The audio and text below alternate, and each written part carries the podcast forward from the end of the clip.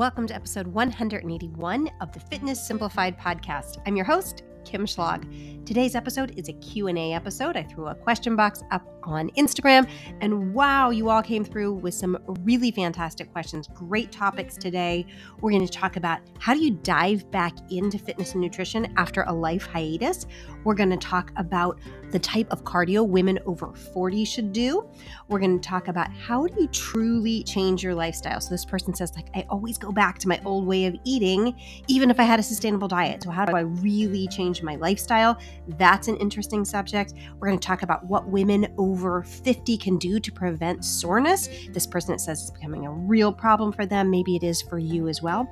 And we're going to couple cover a couple of other really interesting subjects about training uh, and nutrition and weight loss today. So let's get to it.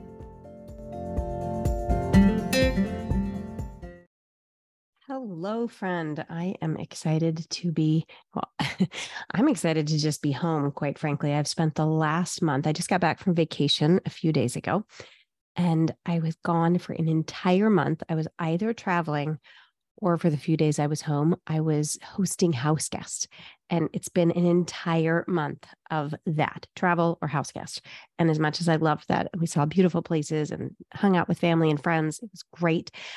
I feel kind of run down from all of it. And I'm, I'm just thriving on the idea of normalcy and schedule. And whew, I love it. Our last trip that we just got back from, um, beautiful, beautiful trip to Bermuda. If you haven't been to Bermuda, highly recommend out of all of the like island type places I've been, I think it's my favorite. Uh okay, Hawaii. Hawaii is amazing, but that's really far. I live on the East Coast. We've gone down to the Caribbean a lot. The islands are beautiful, but there's just something about Bermuda that I just loved. The water is so beautiful. It's so many different shades of blue, and one is more brilliant than the next. It really, the water reminded me a lot of the colors of the water up in Alaska when I went to Alaska last summer, except the only difference is uh, you can swim in the water in Bermuda. The temperature is perfect. It's like everything about Bermuda was perfect. Loved it. Also, love that I'm home. Thrilled to be here uh, and to do a q&a episode with you so i went on instagram and solicited questions and wow you came through with some really great questions so we're going to tackle i think it's six uh, don't quote me on that i think it's six that i decided to talk about here going to go really deep on some of these questions um, think you're going to find some things here that you really resonate with actually i'm sure you will so we're going to start it off with a question from paula and paula says how does one dive in again after a life hiatus? That's a really great question. Now, I'm not sure exactly what you mean about dive in like specifically what what have you been away from and what are you getting back to so i'm going to go like big picture and just we're just going to for the sake of this discussion say that you've been away from all of fitness and nutrition things so you know healthy eating strength training daily movement all of that. We're just going to say, for the sake of this discussion, you've been away from all of that and you're coming back in because you didn't specify. It might relate to you, Paula, or to someone else lifting at uh, Lift Hella listening that it was just like one of these things. Like maybe you've just been away from the gym. Totally fine. Um, you'll be able to kind of pull from this what you need. We're just for the sake of this uh, discussion here, we're going to go with okay, we've been away from all of it, all of the healthy eating, working out, moving, all of that, and we're coming back to it that's how this discussion is going to go. So, the first thing I would suggest you do is really think about and deal with your emotions around this pause that you've taken. Because working from a place of guilt or shame, embarrassment is not productive. So, get really clear on the choices you made and why, and own those choices. And frankly, maybe it wasn't even a choice. You know, I was down and out for over three months with my complications from long haul COVID. I totally get the feeling of being sidelined and needing to make a comeback when it was not even your own choice. Like I did not choose to take the hiatus I took. And frankly, it was, it's been not quite three years ago now. It's been like two and a half years. And um, I still, I still feel very I want to say angry. Sometimes I think to say annoyed, but I do get angry sometimes about the fact that this happened to me. And I still constantly have to work through these feelings because I'm not still 100% health wise. I still have a lot of complications left um, from my bout with long haul COVID. And I'm still not back. Look, I was 50 years old when I got it. I was in peak conditioning. I was in peak strength, uh, peak leanness, best shape I've ever been in my life when I when I got COVID. And I've not quite made it back to where I was. And I do get upset about that sometimes. Um, still to this day. So I get um, that there can be really intense emotions around the hiatus one takes, especially if it is forced on you and not one that you took. But it's important to deal with that. Um, okay, so if it was a choice to take this hiatus and you felt like it was the best decision at that time to step back from your fitness pursuits, you need to own that decision and say, like, yeah, that's that's what I felt like was best for me. And now I'm moving forward from that and not doing it from a place of guilt. Um, maybe you look back and you have a little bit of regret and you're questioning, like, maybe that wasn't the right choice. Maybe you had some all or nothing thinking about that break. You know, spend a bit of time thinking on that. Use that to, uh, in the future, make a different choice. So maybe if a similar circumstance like this comes up again, what would you choose that wasn't taking a full hiatus, but wasn't business as usual either. It sounds like something had to give in your life.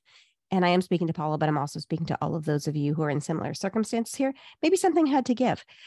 There's a whole lot in between taking a full hiatus and training three to four times a week, getting your seven to 10,000 steps in, your 150 minutes of zone two cardio, eating all of your protein, right? There's a lot of gap between not doing any of it and doing all of it just the way you had been doing.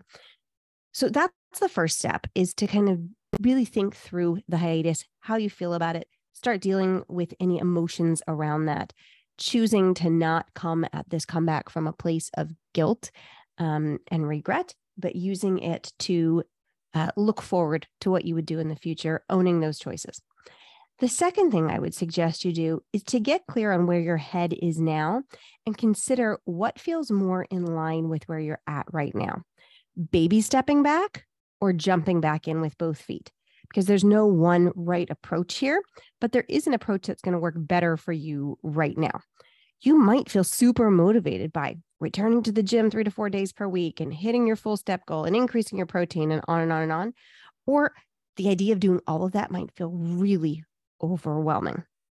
If that's the case, just choose one thing or max choose one nutrition and one exercise a movement type goal for the first week or two. Okay. So just choose one or one nutrition, one exercise movement. Do that for the first week or two. And then you can fold in others as you're feeling really confident and competent in those those one or two things. So maybe you choose to hit 100 grams of protein and go to the gym twice per week. And you do that for a week. Maybe do it two weeks. And you're like, okay, I'm feeling like I can um, add in a third day, or I could add in some steps. Or maybe you're like, you know what? I'm going to start by adding in drinking a protein shake every day and hitting my 7,500 steps every day. And so you start there and fold things in. So that is a really good, um, that's a really good approach. But there's also nothing wrong with saying, like, you know what? I'm feeling ready. I'm feeling motivated and pumped to like hit the gym uh, three to four days. I'm feeling motivated to hit my protein and hit my calories and do my steps. Like I'm really ready. And you can go that route. Now, I do want to talk specifically about returning to strength training after a long hiatus. You're going to feel sore, like really sore the first week, more sore than you usually do. It's going to go back to like the first time you started training, the last time you started training after a break. We can help mitigate that by starting with lower volume and lower intensity and ramping up. One way to do that is by doing just a single set of each of the exercises in your training program, one set of each exercise, and keeping the intensity for those sets at a six to seven RPE. Really focus on your form, get back into the routine of lifting. Don't focus on lifting really heavy for this first week. One set of each exercise, six to seven RPE, focusing on that form in your routine. By week two, you can add on the rest of the sets and then start increasing that intensity up to that eight or nine RPE. So that's specific to your training. With all of thinking about all of this together, the training, the nutrition, the movement, the last piece of advice I'm going to give you here to like, how do I actually get back into it is to get support. Okay. Get an accountability partner, a group, a coach, get all three of those things. You are way more likely to be successful with support and community and accountability. Awesome question, Paula. All right. Next question is from Shiny Penny. Shiny Penny wants to know thoughts on putting your feet on the bench while doing a lying dumbbell or barbell bench press. So the answer to this is going to be it really depends on your goal. Like, what are you trying to do with this uh, chest press? Are you trying to lift max weight? Right. So if you're trying to lift as heavy as possible, we're going to want to keep those feet down on the floor and you're going to want to really work on using your legs. It surprises a lot of people that I work with that your legs have anything to do with a bench press, but they absolutely do. You can do use what is called leg drive. And so your whole body should be active during a bench press. It is not strictly just an upper body exercise. So you're going to get your whole body tight. You're going to have your glutes squeeze. You're going to squeeze your quads, your quads, your quads. You're going to have your feet firmly on the floor. You can't have like dingle dangly legs here. You got to have those feet firm on the floor. Firm on the floor or up on a platform. My son actually built me a platform because no matter what height bench, I bought a new bench, no matter what height bench I had, I could not get my feet flat on the floor. And I was tired of stacking up plates. It's a really good idea to stack up plates to get your feet so you can get them firm on the floor. Um, so my son built me a little, just a little wooden platform that I can haul under my bench to get my feet firmly on the ground. So, however, you're going to do it, you're going to get your feet firmly on the ground. And then as you're lifting, you want to think about as you press the bar up, shoving your toes through the front of your shoes. So, shoving your toes through the front of your shoes, that's going to really use your legs to help throw that weight up. So, that's if you're look, looking to lift maximum weight. If you're like, that's not what I want, I want to just really isolate my chest. Um, and I don't really like having my feet down. Like, I like I feel um, more secure with my feet up on the bench. I can't really relate to that because I do not. I do not like the feeling of having my feet up on the bench. I feel like it's a really small base of support. I do not feel really stable. So even if I was working to just isolate my chest and was trying to keep my legs out of it, I probably would not go with uh, legs up on the bench. But there's nothing wrong with that. If you want to have your legs up on the bench, totally fine. Um, if you're working not on max weight, you're looking to isolate your chest and you feel secure with your feet up on the bench, totally fine. What I don't want you to do is pick it because um, your feet don't reach the floor. if your feet don't reach the floor, put something under them. Put something under them so you can feel really secure. I also don't want you to do it. I've had people say like it bothers their back that again need, you want to work on addressing where you're putting your feet on the floor and how they're they're there. What's probably happening there if it's putting stress on your lower back is that your feet aren't quite hitting the floor and you need something under them. So i hope that helps shiny penny. You have options. All right the next question this is from julie roth 1984 julie says should women over 40 be doing HIIT LISS zone 2 or sit this is sprint interval training. And she says, that's the newest one I've heard of. All right, this is a great question. So I want to come back to the physical activity guidelines for Americans. If you're listening, you're like, but I'm not from America. Know that these guidelines are also in line with other guidelines from around the world, like those from the World Health Organization. Very similar guidelines. The guidelines state that for adults, we should be doing a minimum of two times per week resistance training, a minimum of 150 minutes of moderate intensity aerobic activity or minimum of 75 minutes of vigorous intensity aerobic activity or some combination of the two of those. They also say we should move more and sit less. And, you know, research supports the idea that moving more is associated with all kinds of good things, including a lower risk from dying from all causes. So, getting your steps up to at least 7,500. So, with those guidelines in mind, let's look at each of those forms of cardio you mentioned. So, you mentioned HIIT and sit. So, sit is sprint um, sprint interval training. HIIT is high intensity interval training, and sit is a type of HIIT. The difference between the two is that sprint interval training is shorter in duration. So it's like 10 to 30 seconds of all out effort followed by a rest. And HIIT is a little bit longer. It's like 30 seconds to four minutes. That was a really crazy siren that just went off. I don't, I don't know what that is. A sit HIIT is about 30 seconds to four minutes of all out effort followed by a rest. And with both of these, you're repeating these blocks of work and rest.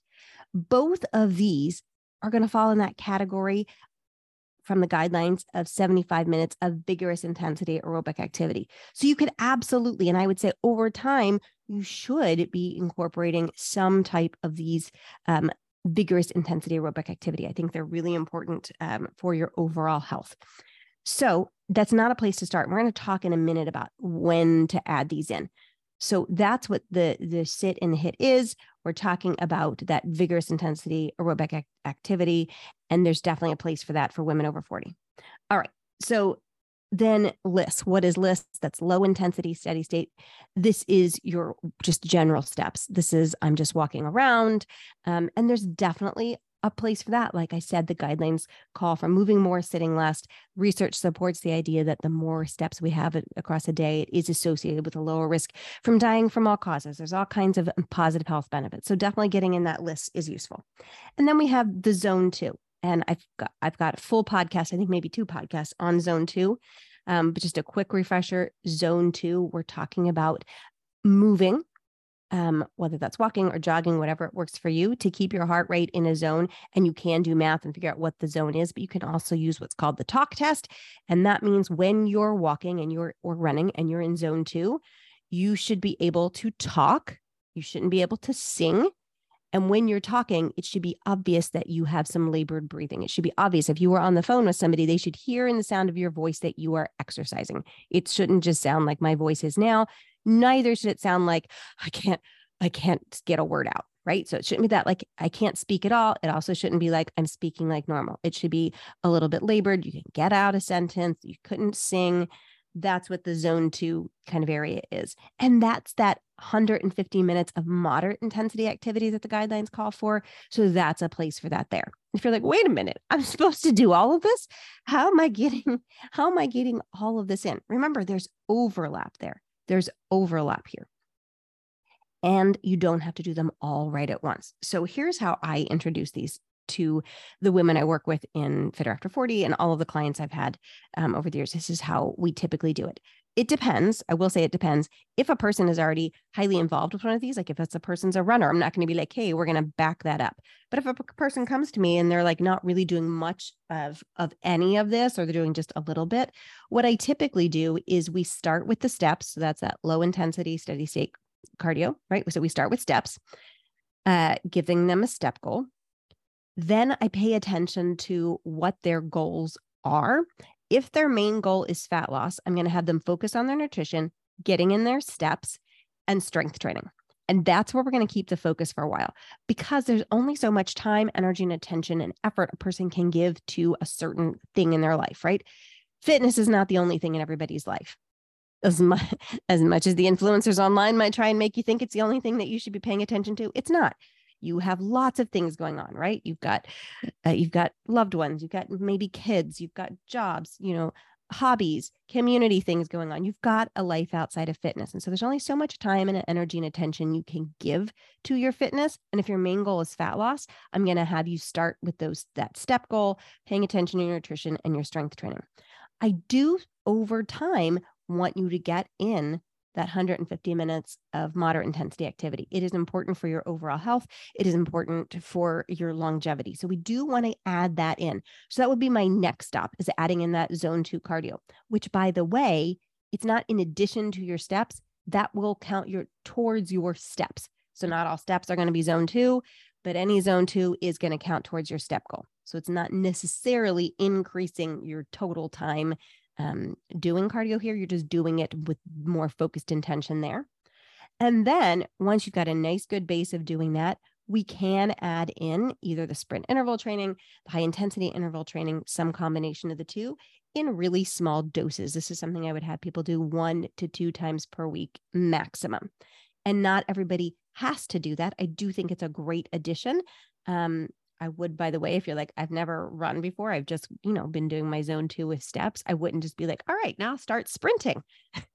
I would have you do um, some slower running first.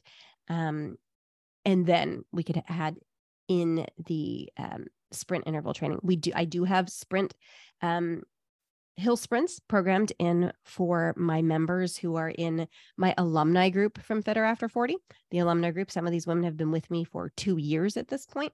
Um, and it is an optional piece of their programming that they can do some hill sprints.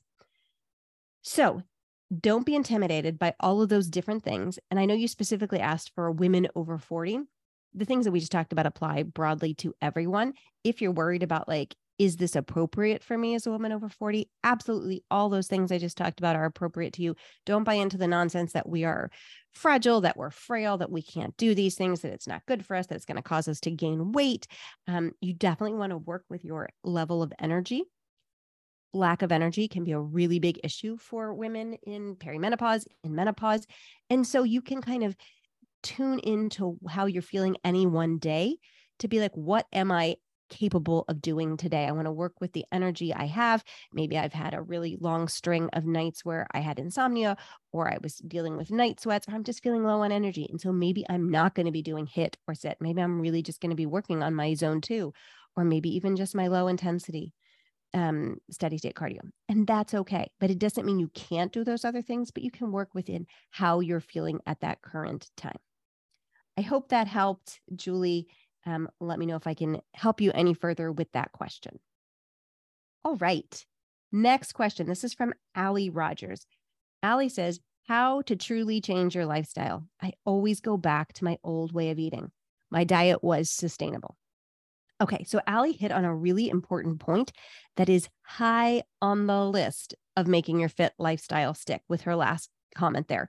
She commented, I, how did she put it? My diet was sustainable. Having a sustainable diet is going to be key to making your fit lifestyle stick. If Allie had said like she was doing the cabbage soup diet or doing Optavia, I'd be saying, yeah, was it any wonder you went back to your old way of eating? Who can stick with that stuff, right? So if that's you, if you're listening, you're like, okay, like, yeah, I know that the things I've tried to lose weight, they've not been sustainable. They're not any way that I would want for myself to permanently eat. That's step one is to find a way of eating that can be sustainable. For Allie and for anybody else who's in a similar situation, maybe you were like, I was eating in a sustainable way. Like I had a moderate deficit and I was not banning certain foods. My question for you is if your diet was sustainable, why didn't you sustain it? what were the stumbling blocks? Okay. What were the stumbling blocks? So, again, if you chose like a crash diety kind of a thing or an extreme diety, that's a huge piece to address. We're going to skip over that because Allie has that locked and loaded, and this is her question. And we're going to talk about other possible stumbling blocks. So, if you had a sustainable diet, why didn't you sustain it? What are some of the possible reasons? Let's talk about environment first. So, what's going on with your environment? The people, the places, and the routines that you have were they conducive to supporting your new way of eating? And it's a possibility that they just were not. Some examples of this are things like your your routines. If on the weekend you do Friday night pizza and Saturday day drinking and watching the game and Sunday brunch and then potluck with friends that night, those are routines that do not necessarily support a healthy lifestyle that's going to help you maintain your weight. That makes sense, right? Uh, the people Maybe your partner loves to eat out and likes to eat chips in front of the TV and invites you to join in. Maybe you don't have a community or social support doing what you're doing, you know, wanting to eat for health and fitness. You know, that could be a, a piece of the puzzle here. And then we think about places. Those are kind of mixed into those other two examples. If you spend a lot of time in front of the TV, if you spend a lot of time, um, maybe you're like, our hobby is wine tasting. All of these types of routines, the places, the events are not necessarily conducive to supporting your new way of eating. So, giving consideration to new routines, to important conversations with those people in your life who are um, really important to you. What are the difficult conversations you need to have with them about things that are important to you and how they can support you? What uh, can you do in terms of bringing social support on?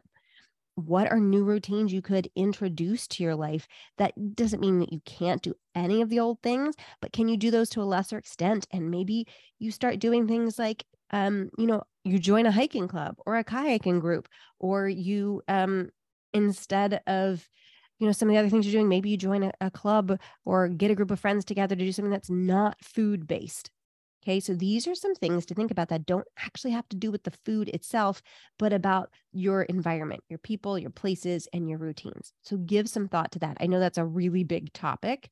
That's what I want you to kind of get percolating on there. Also, remember that changing how you eat isn't just about the food. You have to change how you think. You have to change the beliefs about who you are as a person. It's not just about the food, it's not even about the environmental things I just mentioned, but it really does come down to changing how you think and how you believe about who you are as a person. I want you to give some thought to this question How does staying in your current situation benefit you? Not changing your lifestyle at all. What is the upside? And if you're thinking uh, there isn't one, that's why I asked this question, then tell me this why would you stay if there isn't an upside? You're there for a reason. Maybe it feels comfortable. It doesn't require anything of you. Maybe you're not a person who likes to rock the boat and you don't really want to rock the boat. Give some thought to how does staying in your current situation benefit you? Write it down. Like, don't even just think about that in your mind, write that down. And then after that, I want you to give some thought to the you that you want to be. When you get that vision in your mind of that future version of you who has the fit lifestyle that you want, who is eating healthy, who has um, the level of fitness and the physique that you want, when you have that vision in your mind, what can that version of you do that the current version of you can't? How does she move her body? How does she eat? What does she do on the weekend? What habits does she have? How does she feel? How does she look? Okay. When you think about that future version of you, I want you to write the answers down to those questions. I just so pause this, go back and listen to those questions I just asked you and answer them. What will the you, that future version of you, what will be possible for her that isn't possible for you now? really give that some thought and compare and contrast like where you are now to that future version of you really the missing piece for you here seems to be that you changed how you eat but you haven't changed your thinking your routines your environment and your support system my best suggestion for you is to get some coaching to help with this now shameless plug here this is 100% in my wheelhouse. This is what I do inside Fitter After 40. I coach women to make those specific changes. Yes, we talk about the food, we talk about a lot. Yes, I give you calorie targets and protein targets, but we spend a lot of time helping you change all of those other things that are critical to making the changes stick. And it's a lot of work to change those things. I'm not going to lie, but man, it works to make those changes stick, to actually change your lifestyle. Now, doors open to Fitter After 40 in just a month now. And I would love to coach you through this. If you're listening to the things I just said and you're like, light bulbs are going off, and you're like, oh my gosh, this is why I lose weight and I gain weight because I'm not changing all of these other things. I would love to coach you through this in Fitter After 40. And when I say coach you through this, I mean we will literally have conversations about these specific things in your life. It's not going to be just me generally, like here on the podcast. I will be asking you questions and then you will give me answers. And then I will ask you more questions about your answers. And I will help you discover the changes that you want to make that are going to long term change your lifestyle. Okay, so that's my job. I don't give you the answers, I help you find the answers in your own life. The waitlist is now open. The doors are going to open August, I think it's August 24th. It's a Thursday. Uh, and you can get on the waitlist anytime between now and then. You will get a discount and some really good bonuses if you're joining from the waitlist. So the details, you can find them in my show notes, how to join. Um, the link is also in my Instagram bio uh, and at kimschlagfitness.com. There's a tab there for Fitter After 40. Uh, so I'm going to find the name of the person who asked me this question. Where was it? It was way up here. Allie. Allie, here for you. Think through those things that I just that I just kind of highlighted think through like which one or likely ones of those um, stand out to you that you're like, yeah, I didn't change these things. I hope that helped. All right. Next question is from Christina. Christina says, What can women over 50 do to prevent soreness? It's becoming a real problem for me. So, Christina, first thing I want you to know is you are not alone. In fact, a majority of menopausal women report muscle and joint aches and pains as major symptoms. And so many of us, like, we shake our heads and wonder, thinking about how we used to be able to like sleep in a ball on the floor at our friend's house in college and spring right up in the morning. And now, if we sneeze wrong, we can't turn our heads, right? You're like, oh, yeah, I, I think about that kind of thing all the time. Both aging and menopause play a role here. There can be slower healing of our connective tissues. Our connective tissues are less elastic. If you think about it like a rubber band, Younger use connective tissue is like a rubber band fresh out of the package. It's all stretchy and springy and pliable. And now your connective tissue is much more akin to a, rubber band that you left out in the sun for a few hours. It's lost a lot of that elasticity. As your estrogen declines in menopause and in the menopausal transition, it can increase inflammation it can even impact our pain perception in our muscles and in our connective tissues because there are estrogen receptors in many places in the body, including in structures in your brain that are involved in sensory processing and pain perception. Okay, so with all of that said, what can you do about your soreness? Couple of things that I want you to focus on here recovery, warm up, and then specifically what you're doing in your training. Let's talk about recovery first. This is important. It's going to include fueling properly and some other things. Your training is only effective in so much that you can recover from it. So let's do what we can to aid that recovery. The first step here when we're thinking about recovery is making sure that you're eating enough total calories. Being in a permanent deficit, not cool, especially if it's an aggressive deficit, which isn't to say that you can't lose weight if that's your goal, but we want your deficit to be a moderate deficit, not a super aggressive one. And we do want you to have periods of your life where you're at maintenance. You should not be constantly living in a state of a calorie deficit. Okay. Then, when we're also considering your nutrition, we want to make sure that you're eating well. So, you're eating enough and you're eating well. So, nutrient dense, minimally processed food should make up a huge percentage of your total nutrition. Like 80 to 90% of your nutrition should come from those nutrient dense, minimally processed food. We want to make sure you're getting lots of fruits and vegetables and plenty of protein. Our protein needs actually increase with age because we become less efficient at synthesizing, digesting, and absorbing protein. So we need to get more to compensate for that. So if you've been skimping on protein, now is the time to focus on upping it. So you want to think about 0.8 to one gram of protein per pound of body weight or per pound of goal body weight if you have a lot of weight you want to lose. And in relation to this topic at hand, the role of protein is going to be it helps you to recover. It does lots of other good things for you, but it's going to help with your recovery. Okay, so that's the nutrition piece of recovery. We also want to focus on sleep, enough sleep and good quality sleep. This is a huge topic. And honestly, it can be such a struggle for women in midlife. We've got night sweats, we've got just general um, insomnia. Listen to the podcast I did. I'll put it in the show notes with, um, I always want to call her Sleep Doc Shelby because that's how I know we're on Instagram, but I actually know her in real life too. Shel- Dr. Shelby Harris. Um, I do a podcast with her. I'm going to put the put it here in the show notes. Uh, she is a sleep expert she will talk a lot around the idea of increasing both the quality and quantity of your sleep. I also have an entire module on improving sleep with action items in Fitter After 40. We spend an entire module on how to improve your sleep quality and sleep quantity. It's not just information, but it's action steps to help you to do that. So, enough sleep and good quality sleep.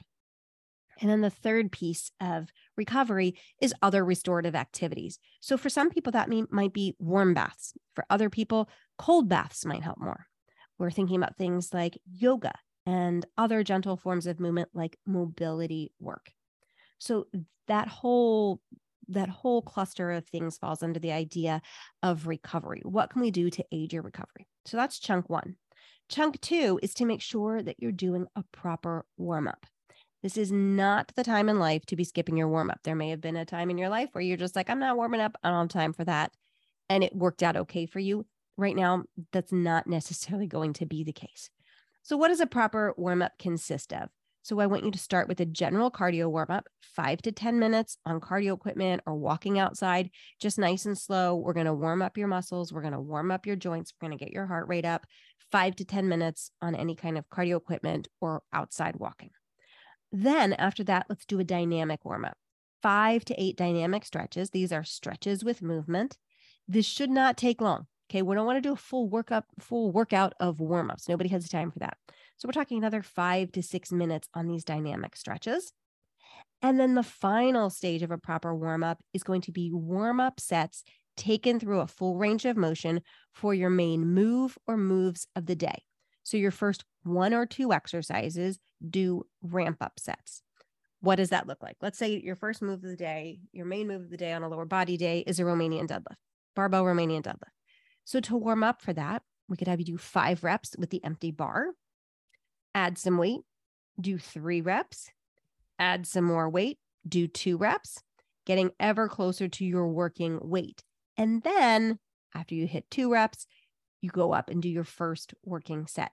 Now, this will obviously take longer to ramp up to if you are somebody who is very strong and you're lifting really heavy. It's going to take you longer, more sets to get up to closer to your working weight. This is not the time to scamp on your warm up, ladies. Make time for it. It doesn't have to be laborious. It doesn't have to like be like another full workout on top of your workout, but you're going to feel better. You're going to perform better with a proper warm up on board. All right. And then the last piece I want to talk here um, about in terms of the soreness you're feeling is specifically what you're doing in your workout. If you do all of those things that I just discussed, you're warming up, you're working on your recovery as best you can, and you're still struggling with soreness, let's try tinkering with what you're actually doing in your workout. So we can reduce overall volume. This could be fewer sets, this could be fewer exercises. You can also, that's where I would start first, is just doing a little less. If you do that and you're still really sore and you're still working on that recovery, you're warming up all those things, you could work on reducing the load. Okay. There's obviously definitely value to pushing heavy weight um, but if you're not recovering from it right now, we can reduce the load. There's also the option of reducing the range of motion for specific exercises if that seems to be exacerbating your soreness. Let's just say you have just incredibly sore quads. It's really bothering you, you know, reducing your range of motion in your squat and your lunges. You could toy around with that. Um, I'd look first to those other things like re- fewer sets, fewer exercises. That's still not helping, reducing the load, um, looking at those kinds of things. I hope this helps. Um, I know it's no fun to feel overly sore. I'm I'm gonna say that with a focus on that recovery, focus on warming up, um, and then possibly toying with what you're actually doing in your workout, you're gonna get feeling good again. Remember, always working. Remember, why am I repeating myself here? Really consider how you're feeling on any one day. And I spoke to this earlier in the episode. Um, you don't necessarily feel the same every day and you can uh, can and should adjust what you're doing to how you're feeling you know this time of life you can be incredibly symptomatic for a period of time and then feel great. And so on those times when you're feeling great uh, don't be afraid to push yourself right? Really focus on recovering well warming up well and then push yourself hard when you can. And if and when you can't give yourself grace and do a little less. All right. Next question. This one is from jc smithica. JC Smithka says, How do I cope with insomnia from a calorie deficit? This was an interesting one for me because I got to be honest, this is not something I hear a lot about insomnia from a calorie deficit. Um, for sure, I've talked to people who have trouble falling asleep at night uh, because they're not eating, because they're hungry, like they're super hungry. We're going to talk about that in a minute. The question I have from you, not from you, for you, how steep of a deficit are you in? And how long have you been in this deficit? one of the things that can indicate that it's time for a diet break is hunger. Like if you're ravenously hungry, so much so that it's impacting your sleep, this could be a sign that it's time for a period at maintenance. Okay. That would be my first question for you. If you've been in this deficit for a long time, if it's a steep deficit, let's consider a time at maintenance, a maintenance break. And if you're like, no, that's not it. I haven't been in a deficit for that long. I have a nice moderate deficit uh, then I would have you consider how you're spreading your calories across the day. There is nothing wrong with top loading your day with calories, not eating that much at night. It's a strategy that works well for a lot of people. Um, nothing wrong with that at all. But it just might not be working for you. And so consider adding in a snack an hour or two before bed. Think about adding in something that has a slow digesting protein, like possibly a casein protein powder mixed with yogurt. You can make like a protein pudding cottage cheese, like cottage cheese with fruit. That's a good option. Doesn't have to be anything heavy, an hour or two before bed, and see how that helps you feel. I did chat with um, Dr. Harris, Sleep Doc Shelby, about this. We happened to be chatting, and I mentioned to her this question. And I said, Is this something you're familiar with? And she said, Actually, no, this is not something she um, has seen a ton. Um, there's not research to support the idea that calorie deficit causes insomnia. She said anecdotally, she does see people having more sleep disturbances, specifically with intermittent fasting, that that can impact um, their waking up. So if you are intermittent fasting, this might be a time to back away from that and try another method of uh, inducing your deficit that does not involve fasting. Um, so try these things out and see what you can do. Look to, to how What's your total calories? How long have you been in a deficit? Can you add a snack in at night? If you're intermittent fasting, let's try a different approach. Good luck, JC Smithica. Let me know if I can help any more there. And then our last question for the day comes from somebody whose handle is the Scoops. And the Scoop says, Where do I start? I am overwhelmed with nutrition and fitness information. What is step one? All right. What I want you to do first, the Scoops, is a detox. Now, anybody who's listened to me for a while might be just like your jaw just hit the ground, right? You're like, I'm sorry, what? Don't worry. it's not that kind of detox. I want you to do a social media detox. Just keep a few voices you trust and that have similar messages on board. That overwhelm can be real of like there's just so much information coming at me and I'm drowning in opposing voices. That's a really real thing. And I experienced this in the business realm on social media. I was following so many possible business mentors about how to grow my business, how to create a course. Fitter After 40 is the course. And when I wanted to create that a couple years back, I was really looking into different avenues and how to approach it. And there were so many different voices. And so some people are like, don't create a course. That's a terrible idea. And other people are like, it's the best thing you'll ever do for your business. And on and on. And I made an educated decision about who I'd listen to and who I wasn't going to listen to. And I honestly, I muted everyone else who I decided not to listen to. Doesn't mean that they're not valuable or that they're wrong. It was just not who I was going to listen to right then. And that's what I want you to do. Okay. Listening to all these opposing viewpoints, having so much input as to what you could possibly do, it's just too much. So, since you're listening to me now, I hope that I will be among those voices you keep.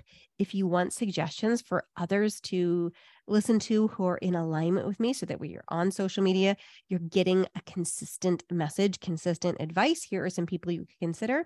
Carrie Lee Fitness. Carrie's going to be on the podcast here in a few weeks. Um, Jordan Syatt. Jordan is a long term mentor of mine. Uh, he helped me get into the online fitness space. His message is incredibly um, solid, definitely recommend Jordan. Spencer Nadolsky, Dr. Spencer Nadolsky, incredible content there. Susan Niebergall, uh, Beth Ferracco, a newer one to um, I just had on my podcast recently, Dr. Plantel. She is a doctor. She um, talks about health. She talks about uh, plant forward eating. Really, really well done um, social media platform. So those are some people I would recommend. If you don't like swearing, don't pick Jordan and Beth. I will tell you, I'm not a swearer but their swearing doesn't bother me because honestly, they're just they're just really good at what they do. But just heads up, if you don't like swearing, maybe Jordan and Beth aren't for you. But give them a chance; it might not bother you so much. Their their their content is really really um, good. Okay, now it is awesome that you have been gathering information. When we talk about a person being ready to change, that information gathering is part of the change process, and it's a good sign that you're ready for change. The next step, though, is action. And it's easy to get stuck in that information gathering phase. As good as that is, if you get stuck there, it's not good. And so we need to get you acting. Here's what we're going to do I'm going to tell you something you can do. I want you to know it's not like the be all end all. It's not like the only step forward, but you need a step forward. So I'm going to give you one. I'm actually going to give you two. If you feel like you can handle just one, I want you to just do the first one. I'm going to be really specific because I don't want you to have anything to have to like uh, ponder over. I want you to just be able to act. Okay. So I'm going to give you one thing and then I'm going to give you a second thing. So the first thing I want you to do is to move more. Specifically, I want you to add a five to 10 minute walk after each meal. After your meal, you stand up, you go outside. If you can't go outside, stay inside. You walk for five minutes to start. If you think you can handle 10, go up to 10. If you're like five's all I can do, great. Start with five. After every meal, breakfast, lunch, and dinner, you stand up, walk five to 10 minutes. If you want to clear your plate first, fine. Clear your plate from the table. Don't even do the dishes first. Okay. Five to 10 minute walk after each meal. That's the first thing. If you're like, okay, I think I could do more.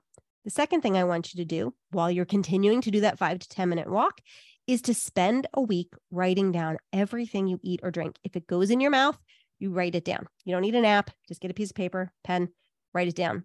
This is going to help build awareness of your current eating habits. You're going to notice patterns. You're going to see what you are and are not eating. That's the second thing I would have you do. Now, here's the last piece of advice I want to give to you. If you can, hire a coach to help you. A coach is going to be able to give you specific action steps, like I just did. They're also going to be there to help with accountability and troubleshooting. Now, I did this when I decided to build my course. I did not go it alone.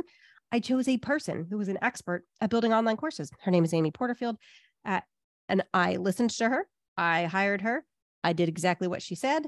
Uh, she put us in groups in her course to have people there who we could be accountable to our timeline. Uh, she was available uh, for troubleshooting. We could ask questions. And it really impacted my ability to be successful and the speed at which I was successful. And that is what I recommend to you. Hire a coach to help you. Again, Fitter After 40, shameless plug. If you don't want to join Fitter After 40, if you're like, I'm not even 40, I just like your podcast. Every coach I mentioned earlier, except for Dr. Plantel, has a coaching program. I think Spencer does. Yeah. They all have coaching programs. So if you're like, ah, I'm not a good fit for Fitter After 40, look at one of them um, for their coaching programs. If you're like, wait, I am 40, consider joining Fitter After 40. We start the day after Labor Day, the day before Labor Day. We start Labor Day week start Labor Day week. Signups are next month. Get on the waiting list. If you're like, all of these things really resonate with me, like, I need somebody for accountability. I need somebody to tell me, do these things.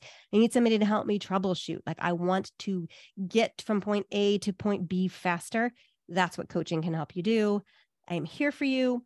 If you're like, I do have some more questions for you, but I'm not ready to join your course, hit me up on Instagram, send me um, a DM there, or email me, kim at kimschlagfitness.com. And I'm going to catch you next time right here on the podcast. Have a good week, everyone.